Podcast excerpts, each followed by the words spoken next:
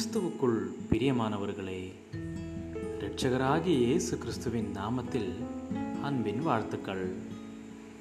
காலை தேன்துளிகள் மூலமாய் இன்றைக்கு தேவனுடைய வார்த்தைகளை பகிர்ந்து கொள்ளும்படியாய் எடுத்துக்கொண்ட வேத பகுதி மத்தேயு எழுதின சுவிசேஷ புஸ்தகம் ஐந்தாவது அதிகாரம் பனிரெண்டாவது வசனம்.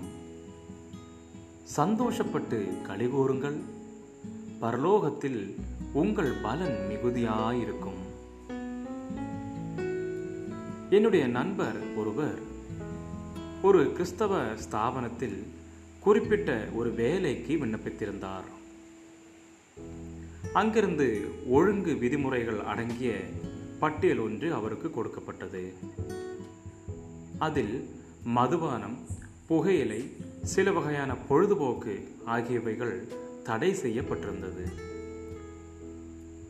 நம்முடைய ஊழியர்களிடமிருந்து இவற்றை எதிர்பார்க்கிறோம் என்று அதில் விளக்கமும் அளிக்கப்பட்டிருந்தது. அவைகளில் அவருக்கு உடன்பாடு இல்லை என்பதனால் அதை அவர் ஏற்றுக்கொள்வதற்கு கடினமாய் தெரியவில்லை.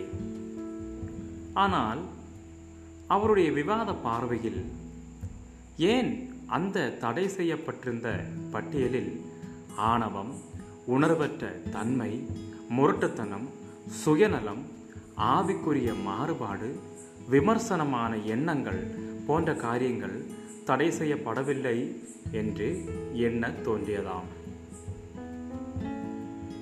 இயேசுவை பின்பற்றுவதை விதிமுறை பட்டியலை கொண்டு நாம் தீர்மானிக்க முடியாது.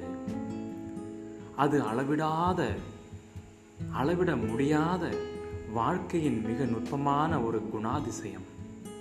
ஆனால் அது அழகானது என்று மட்டும்தான் கூற முடியும். மத்தேயு ஐந்தாவது அதிகாரத்தில் பதிவாகியுள்ள மலை பிரசங்கம் அந்த அழகை நமக்கு தெளிவாய் விவரிக்கிறது. இயேசுவின் ஆவியை உடையவர்கள் தாழ்மையும் வலிமையும் கொண்டவர்கள். மற்றவர்களுடைய உபத்திரவத்தை பொருட்படுத்துவார்கள். சாந்த குணம் மற்றும் இரக்க குணம் உள்ளவர்கள்.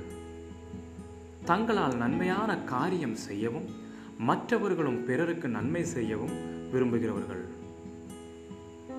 துன்பப்பட்டு தோற்று போனவர்கள் மீது இரக்கம் காட்ட தெரிந்தவர்கள். இயேசுவை நேசிப்பதையே பிரதானமாய் வைத்து அவர்கள் செயல்படுவார்கள். சமாதானமாய் இருப்பார்கள். தன் சமாதானத்தை மற்றவர்களுக்கு விட்டு செல்வார்கள். தனக்கு தீமை செய்கிறவர்களிடமும் கூட தயவு காட்டுகிறவர்கள். அவர்கள் பாக்கியவான்கள் அதாவது மகிழ்ச்சியோடு இருப்பார்கள் என்று அர்த்தம். இந்த வகையான வாழ்க்கை முறை மற்றவருடைய கவனத்தை ஈர்த்து அவர்களை இயேசுவை நாடி வர செய்கிறது. மத்தேயு ஐந்தாவது அதிகாரத்தின் எந்த குணாதிசயம் உங்களுக்கு தேவைப்படுகிறது?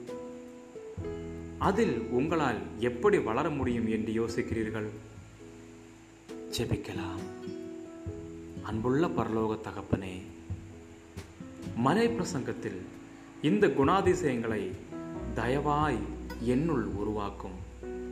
நீர் விரும்புகிற உமக்கு பிரியமான ஒரு வாழ்க்கை வாழ எனக்கு உதவி செய்யும். இயேசு கிறிஸ்துவின் நாமத்தில் ஜெபிக்கிறேன். எங்கள் ஜீவனுள்ள நல்ல பிதாவே ஆமேன்.